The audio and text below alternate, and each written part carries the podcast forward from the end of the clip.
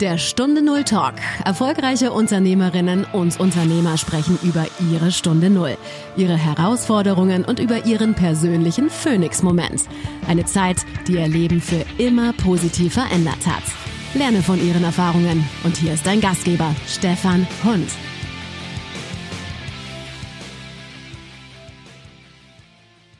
Als vor zehn Jahren ihr Sohn geboren wurde, blieben auf einmal für Sonja Kreie die Aufträge aus.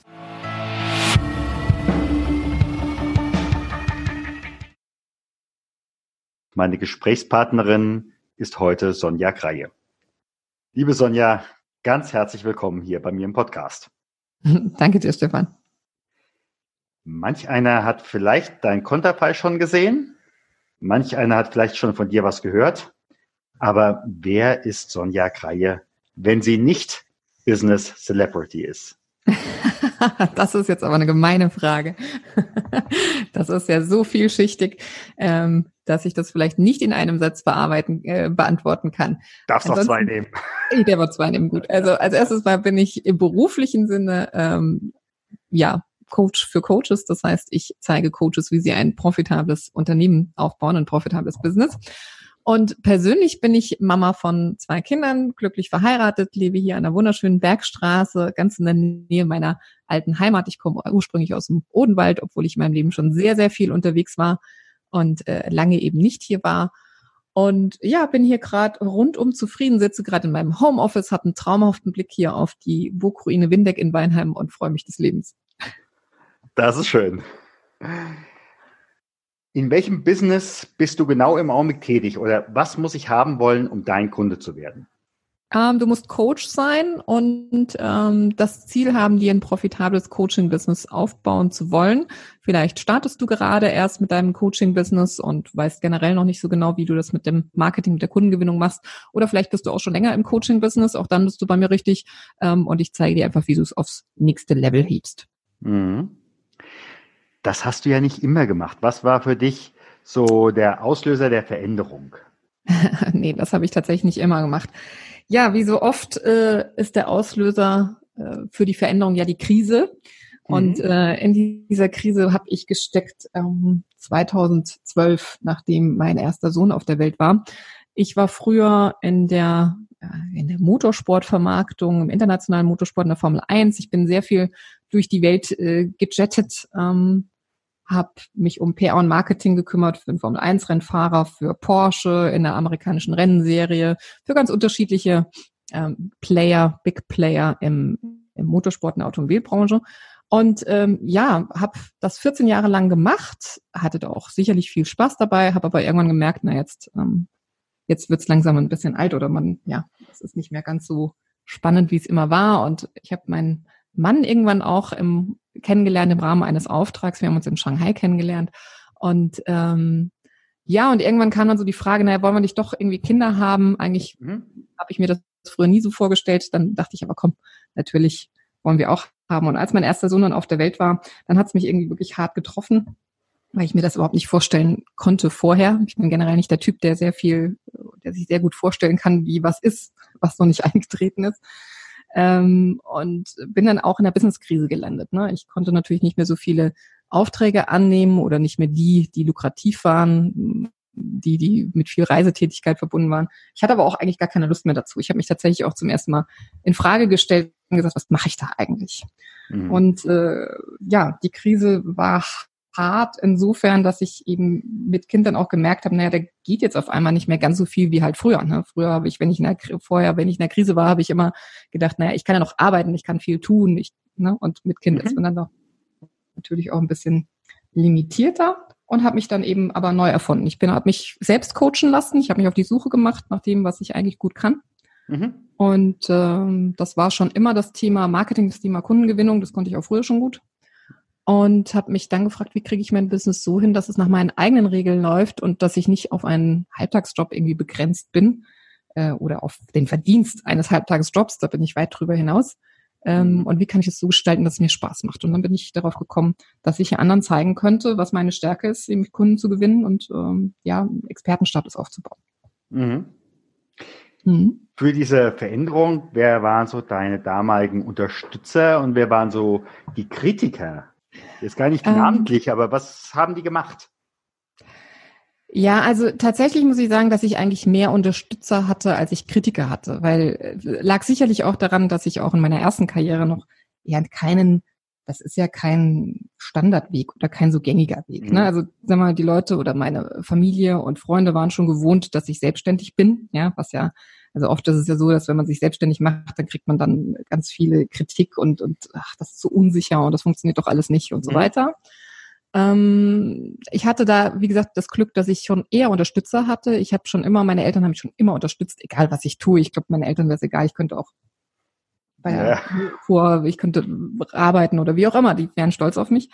Äh, mein Mann hat mich auch unterstützt, wobei wir dennoch gerade in der Phase des, des Umbruchs und äh, des Aufbaus meines Business ähm, auch echt in eine tiefe Ehekrise gerutscht sind, ähm, weil es ja doch belastend ist. Ja. Kritiker, also ich glaube, ich selbst bin mein größter Kritiker. Das hat mir dann auch mein Mann immer äh, klar gemacht, ja, weil es mir natürlich viel zu langsam ging, wie ich da mein, mein Business neu aufgebaut habe. Und ja, Formel 1. Sicherlich auch, ja, ich war sicherlich auch ein bisschen verwöhnt, natürlich, weil ich in, der, in meiner vorhergehenden Karriere mir so einen Expertenstatus auch aufgebaut hatte, äh, dass ich eigentlich so wie keine Kundengewinnung machen musste. Ja, so ja. wurde halt empfohlen und äh, ja, natürlich sind da auch die Budgets relativ groß. Ähm, und dann habe ich halt wieder von vorne angefangen und das ist hart. Ne? Das ist, muss man erstmal durchs Tal der Tränen. Und ich ähm, wollte das natürlich schneller haben. Und das hat nicht ganz so schnell geklappt, wie ich es mir vorgestellt habe. Aber ähm, ich bin heute sehr froh darum, dass es genauso gekommen ist. Ja. Genau. Und äh, ja, Kritiker vielleicht, es gab schon ab und zu auch so ein paar Stimmen, weil ich ja relativ schnell losgelegt habe mit äh, dem Thema Online-Business. Also eine meiner Voraussetzung war, dass ich mein Business eben auch von zu Hause aus betreiben kann, dass ich nicht so viel ähm, draußen rumfahren muss, weil ich eben mittlerweile, jetzt habe ich zwei Söhne, ähm, das unter einen Hut kriegen wollte. Und ich habe halt relativ schnell damit angefangen, auch Online-Kurse aufzustellen, zu verkaufen. Und da habe ich natürlich des Öfteren Kritik bekommen. Ne? Also so von wegen, ja, das funktioniert doch so nicht. Und ähm, äh, das ist doch, also generell natürlich die die Skepsis gegenüber des Internets alles Betrüger da draußen oder so. Ne? Ja, ja, also so, ja. das sind so Themen, die, die kriege ich schon auch, auch heute immer mal noch, ja. Aber gut, mhm. da gewöhnt man sich dran. Brauchtest du dann eigentlich nochmal eine neue Weiterbildung, Fortbildung, Ausbildung? Äh, spannend, ja, natürlich. Also äh, auch da, ne? Hm, als ich damals gestartet bin, wusste ich ja, okay, also Kundengewinnung und so, das, das kann ich ja. Und äh, PR konnte ich auch und aber als ich dann gesagt habe, okay, ich gehe in Richtung Online-Business, also das ganze Online-Thema, das war mir nicht komplett neu. Ich habe auch vorher schon Webseiten betreut ich habe Content Marketing für BMW mal eine Zeit lang gemacht, ja, und auch mit Newsletter-Tools gearbeitet. Aber wie tief man da tatsächlich einsteigen kann, das war mir nicht bewusst. Ja, und wie, es ist ja immer so, wenn man startet, dann ist man ganz euphorisch, weil man denkt, weil man noch nicht weiß, was man alles nicht weiß. Wenn einem dann klar wird, was man alles nicht weiß, dann geht manchmal die Euphorie so ein bisschen den Berg runter. Aber dann ist es natürlich wichtig, da dran zu bleiben. Und ja, ich habe mich da dann extrem weitergebildet. Ja, auch mit ganz vielen, ähm, auch tatsächlich selbst Online-Kursen. Also ich habe am Anfang sehr, sehr viel dann auch in meine eigene äh, ja, Weiterbildung investiert. Mhm. Mhm. Was war in dieser Zeit so dein größtes Dein größter Fehler? Gibt's den? Uff, ja, ich glaube, ich habe viele gemacht. Also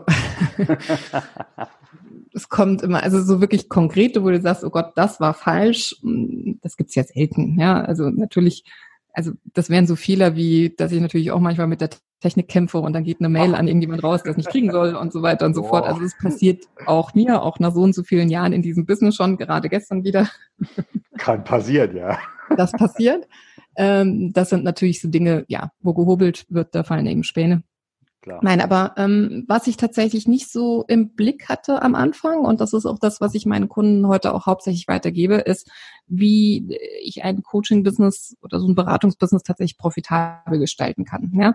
Ich hatte natürlich Vorbilder und habe geguckt, wie andere das machen. Und es ist ja immer schwierig, wenn man sich als Anfänger vergleicht mit jemand, der halt schon wesentlich weiter ist. Ja, also weil die, die Phasen eines Business nun mal eben unterschiedlich verlaufen. Und ich habe es sicherlich ein bisschen unterschätzt am Anfang, wie ähm, aufwendig und schwierig es sein kann, Online-Kurse zu verkaufen.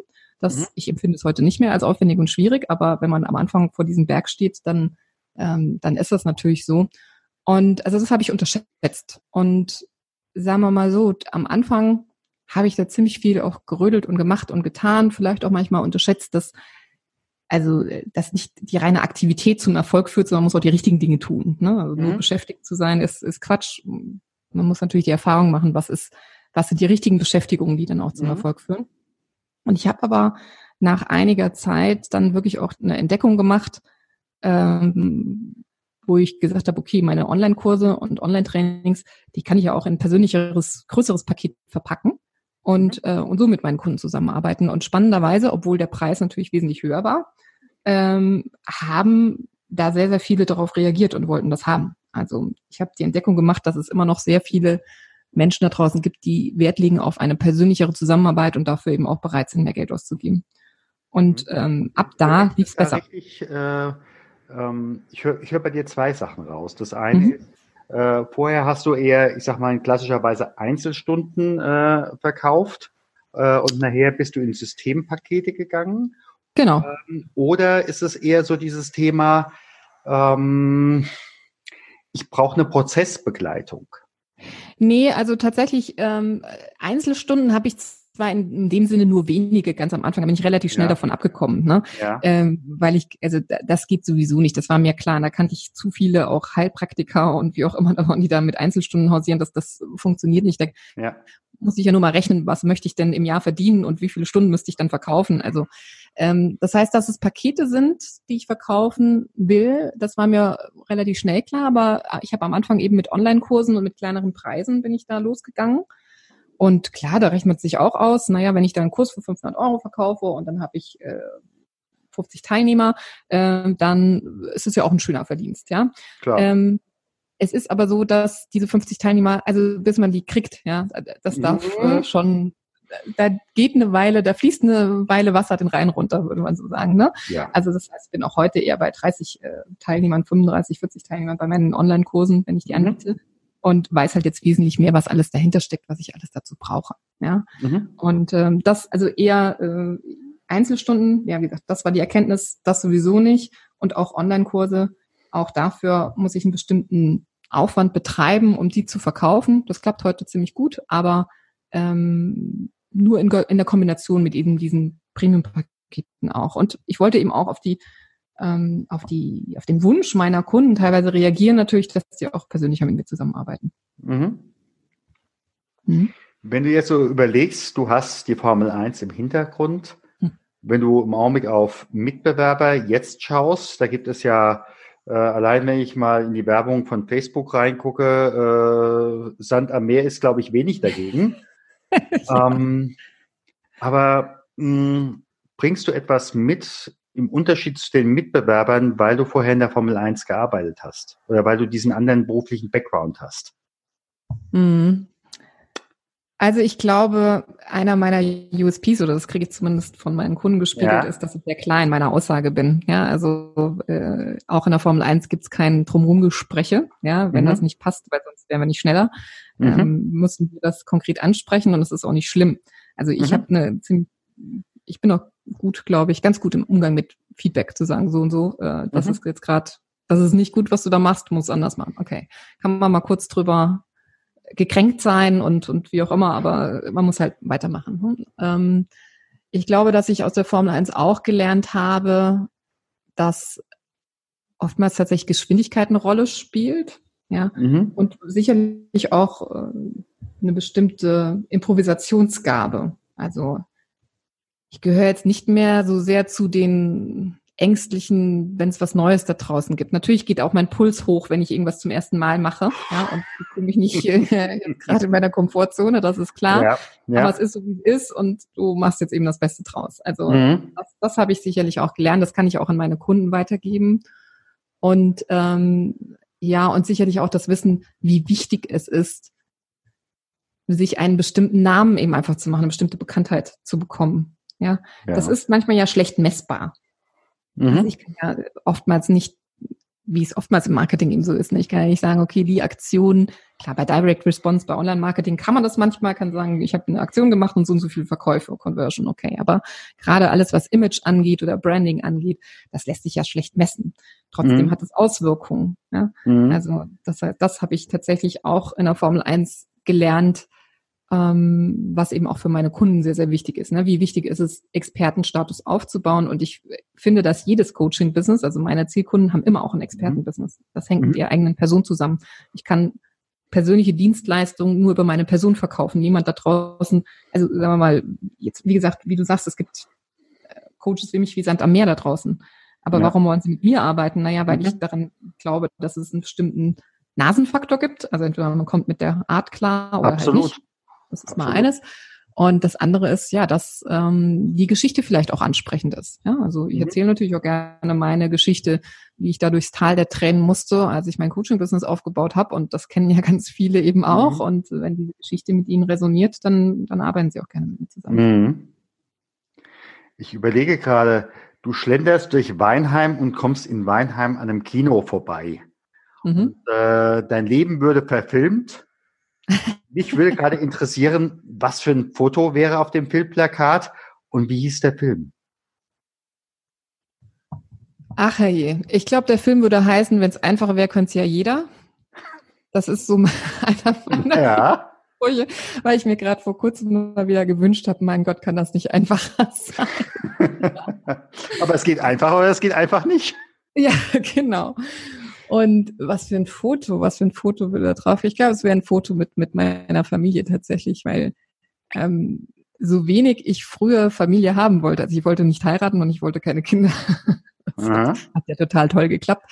Ähm, so froh bin ich heute darüber, dass es genauso gekommen ist. Ja, weil das mhm. mich natürlich persönlich auch hat reifen lassen. Viele sagen, ich bin dadurch ein bisschen weicher geworden, was Schönes. Mhm. Ähm, und, und einfach zu spüren, ja, wie wichtig ähm, meine beiden Jungs für mich sind und ja, wie wichtig auch, ne, ist ja immer, wir hatten es in einem Interview, das ich mit dir geführt habe, ja auch so drüber, dass das oberflächliche Thema, das ich ja damals hatte, war, mein Business aufbauen zu wollen und, und erfolgreich werden zu wollen. Und unter der, und wenn ich heute so schaue, wer mich eigentlich erfolgreich gemacht hat, dann würde ich sagen, zum großen Teil auch meine Söhne und mein Mann. Mhm. Weil ähm, ja, mein, also ich sage immer, mein erster Sohn, der hat mir beigebracht, wie wichtig es ist, über das Businessmodell nachzudenken. Ja, dass es eben ja. vielleicht auch skalierbare Dinge gibt, ja, dass mhm. es preisige Angebote gibt und so weiter.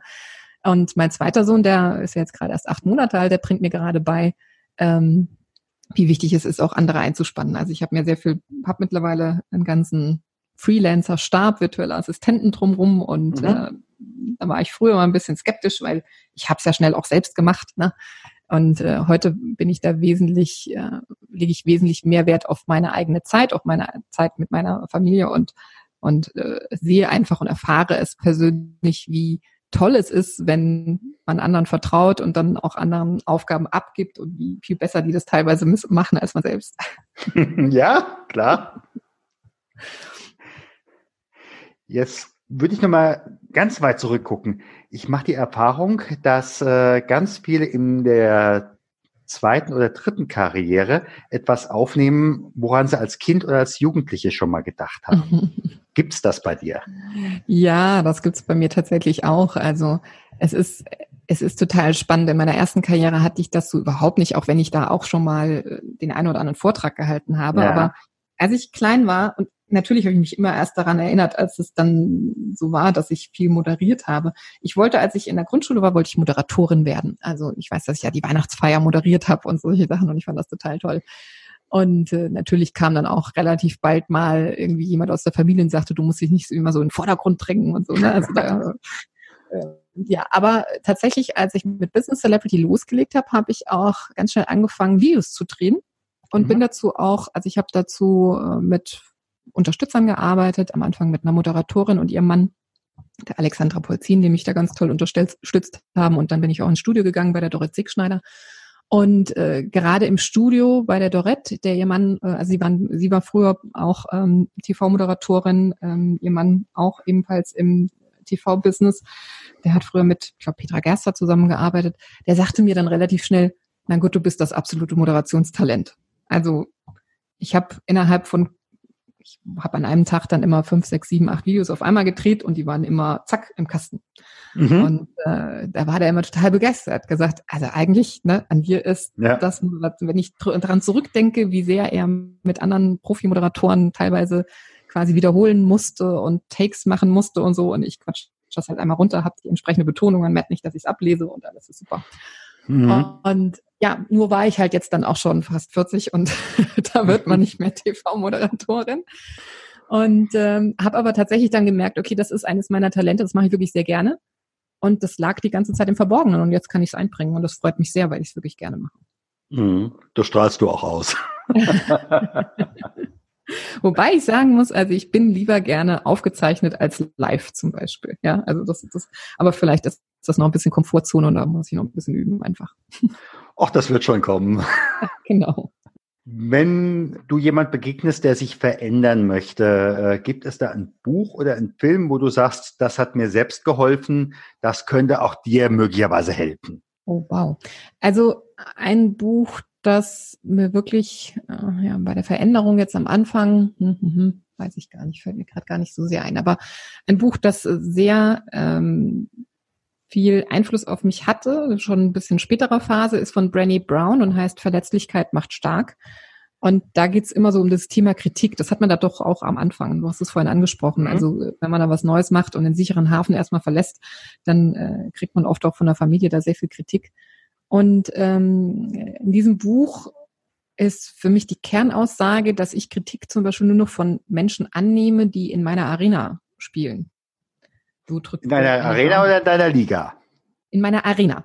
Okay. Also beispielsweise, es war damals, wie gesagt, auch noch relativ am Anfang, aber ich war schon eine Weile gestartet, ähm, war wichtig, also sie hat so einen Satz gebracht wie, naja, wenn jemand, oder ich für mich habe ihn so übersetzt, wenn jemand meine Videos zum Beispiel kritisiert, was durchaus ja. am Anfang des Öfteren passiert ist, weil ich vielleicht noch nicht so gut war im Videos drehen oder weil ich sie live oder Warum auch immer, ja. ja warum auch immer, nicht direkt in die Kamera geguckt oder keine Ahnung. Ähm, da kam schon am Anfang, ne, äh, dann so der eine oder andere, der da sagte, äh, mit so einem Video verkaufst du nie und, ne? Und mhm. wenn man dann nachfragt und dann stellt man fest, ja, diese Leute haben noch nie ein Video gedreht, ne? Mhm, ja, oh ja. Im Endeffekt die, die Aussage von Brandy Brown. Das heißt, äh, wenn Kritik kommt, dann musst du, du kannst, du darfst sie nur annehmen, wenn sie aus deiner, aus deiner Arena kommt. Also wenn jemand mhm. schon Videos gedreht hat und sagt, und mhm. genau, vielleicht wie du sogar, und sagt, hey, da hätte ich einen Tipp für dich, mach das hier, mhm. überleg mal, ob das dann nicht besser machst, dann ja, mhm. hör hin mhm. und frag dich, was kannst du rausnehmen. Aber wenn irgendein Hans Wurst über Facebook, da, sorry, das ist da so. ist gut, danke. Ja, und dann sagte, so wirst du nie verkaufen und hat in seinem Leben selbst noch nie ein Video gedreht, dann bitte lass es einfach an dir vorbeifließen. Ja. Absolut. Das hat also, weil tatsächlich ist es ja so, wenn du bekannter wirst und ich erzähle ja auch, das ist ja auch das, was ich an meinen Kunden weitergebe, dass es auch darum geht, natürlich bekannter zu werden, sich als Experte zu etablieren, dann gibt es immer so eine Phase, wo es so scheint, dass jeder einen aufhalten will, ja, weil man dann eher, wenn man, wenn man sichtbarer wird, es ist nicht nur in Deutschland so, aber vor allen Dingen auch in Deutschland als erstes kommen die auf den Plan, die es nicht gut finden. Also mhm. das können, das können, du schickst zum Beispiel eine E-Mail raus oder veröffentlichst ein Video oder wie auch immer oder einen Post und es kommen erstmal also sagen wir mal 100, 100 Leute geht das, 98 finden es gut oder 99 finden es gut, sagen aber nichts und der eine, der es doof findet, der mhm. macht's Maul auf. Mehr oder weniger. Ne? Und was machen wir? Was macht unser Hirn? Das denkt die ganze Nacht drüber nach, warum der jetzt äh, mich da mhm. kritisiert mhm. hat. Und äh, da darf man sich einfach nicht abhalten lassen. Also, da musst du ja mal klar machen, 99 fanden es gut. Ja. Und ja. wenn du, wenn du zum Experten wirst, wenn du rausgehst, wenn du dein Business vertreibst, ähm, und du hast einfach deine Werte und deine Einstellung und es gibt für jede Wert, für jeden Wert, für jede Einstellung, die du hast, für alles, was du vertrittst, gibt es auch die genaue Gegenposition. Ja. Und das ist auch in Ordnung so, dass es die gibt. Und äh, ja, du wirst es einfach nicht jedem recht machen können. Das war tatsächlich sehr, sehr wichtig damals und dieses Buch war sehr, sehr wichtig für mich, weil ich ab dann so das Gefühl hatte, okay, jetzt ist Schluss damit. Ich mhm. verbringe keine schlaflosen Nächte mehr, weil irgendjemand äh, mir eine E-Mail schreibt, was er irgendwie alles nicht toll findet an mir. Ja. Ja, zumal ähm, ich hatte mich jetzt mit drei, vier Autoren unterhalten, die jeweils ein Buch oder mehrere Bücher bei Amazon veröffentlicht haben und auch da ähm, mindestens eine nicht wohlwollende Kritik, um es mal sehr zurückhaltend auszudrücken, äh, bekommen haben und äh, die sagten dann auch, teilweise merkten sie dann, wer es wirklich war. Das sind Leute, die ihnen im realen Leben begegnet sind und die mhm. gerne an ihrer Position gewesen wären, mhm. aber es geschafft mhm. haben. Und dann ja. äh, da nochmal einen mitgegeben haben. Also die Sache mit der Kritik ist tatsächlich ähm, eigentlich sehr offensichtlich. Man kommt da relativ schnell an die Muster. Ich habe mir am Anfang dann wirklich auch äh, die Mühe gemacht, bin in Dialog gegangen mit denjenigen. Und oftmals war so, dass du einen richtigen Schmerzpunkt getroffen hast, wie bei dem. Ne? Also mhm. der hat es nicht geschafft, jemand anderes hat's und da kommt mhm. er nicht mit klar. War bei mir genauso. Ne? Also wenn ich so Kritik bekommen hat, Business Celebrity, was ist das für ein Schwachsinn, ja, mhm. dann war das garantiert jemand, die hätte dringend Kunden und auch ein bisschen Expertenstatus gebraucht. Ja. ja. Ähm, ja, auch, auch heute immer noch. Ne? Also es, es spricht schon sehr viel für diese Menschen, die da so kritisieren. Mir hat letztens auch eine, äh, eine Bewertung auf Facebook gegeben, sie empfiehlt mich nicht. Ich habe diese Person noch nie gesehen. Ich habe noch nie mit ihr gesprochen. Äh, sie hat nur, habe ich dann auf ihrem Profil gesehen, eine, startet einen generellen Feldzug anscheinend gegen alle, die auf Facebook irgendwie Werbung schalten. Und äh, ja, und dann äh, fand ich aber auch spannend, hat keine zwei Minuten gedauert, hat jemand anderes mich empfohlen auf Facebook, den ich ebenfalls genau nicht, überhaupt nicht kannte. Ja, wo ja. ich dachte, wieso empfiehlt er mich, wenn er mich nicht kennt? Der wollte anscheinend wieder ausgleichende Gerechtigkeit oder so, keine Ahnung was machen. Und, äh, Möglicherweise also hat er aber von dir was gesehen, äh, ohne dass du es im Augenblick schon auf dem Radar hast. Kann sein, ne? aber normalerweise gerade auf Facebook sind es hauptsächlich meine Kunden, die da halt mhm. schreiben, also es war gut oder das und das haben sie erreicht. Und mhm. Also ähm, ich mache mir da aber mittlerweile keinen Kopf mehr und gerade zum Thema Amazon ähm, weiß ich, ich kenne einen, der macht so Amazon Business Aufbau und so und der sagt, also ne, wenn du nur Bewertungen von 5.0 hast, das ist ganz schlecht, mhm. das sieht faked aus. Du brauchst ja. ein oder zwei Kritiken, du brauchst schlechte Bewertungen, sonst wird das nichts mit mir verkaufen. Und insofern bin ich da ganz happy drüber. Ja, du sagtest gerade eben, du bist sehr aktiv auf Facebook. Wie können dich die Podcast-Hörer erreichen? Ja, Facebook ist tatsächlich ähm, eines meiner Hauptquellen. Also ich habe auf Facebook mehrere Gruppen, einmal die Business Celebrity Gruppe und einmal die Coaching Verkaufen ohne Technikgedöns Gruppe oder eben ich selbst Business Celebrity mit meiner meiner Seite. Ähm, ansonsten natürlich meine Homepage, das ist immer ähm, der beste Startpunkt www.business-celebrity.com. Da gibt's auch immer ganz viele kostenlose Tools irgendwie zum Runterladen oder meinen sieben Tage E-Mail-Kurs äh, für ein profitables Coaching-Business, das man einfach mal kostenlos austesten kann. Und ähm, ja, ansonsten natürlich mein Podcast, der heißt Coaching verkaufen ohne Technikgedöns. Äh, da gerne mal reinhören. Der ist auch, wenn ich mir mal wieder Mühe gebe oder wenn ich mehr Folgen veröffentliche, gerne auch unter den Top 50. Nicht immer, aber äh, immer öfters. Ja. Und äh, ja, ansonsten natürlich auch E-Mails schreiben oder sonstiges. Äh, anrufen ist meistens ein bisschen schlecht, aber per E-Mail, da reagiere ich immer ziemlich gut oder per Messenger. Ja. Ich sag mal ganz, ganz herzlichen Dank. Ich freue mich, dass ich da sein durfte, Stefan.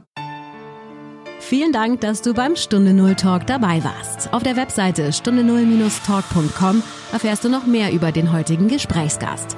Dort gibt es auch spannende und interessante Buchempfehlungen der Gäste. Oder lade dir eines der kostenlosen Booklets zu den Interviews herunter.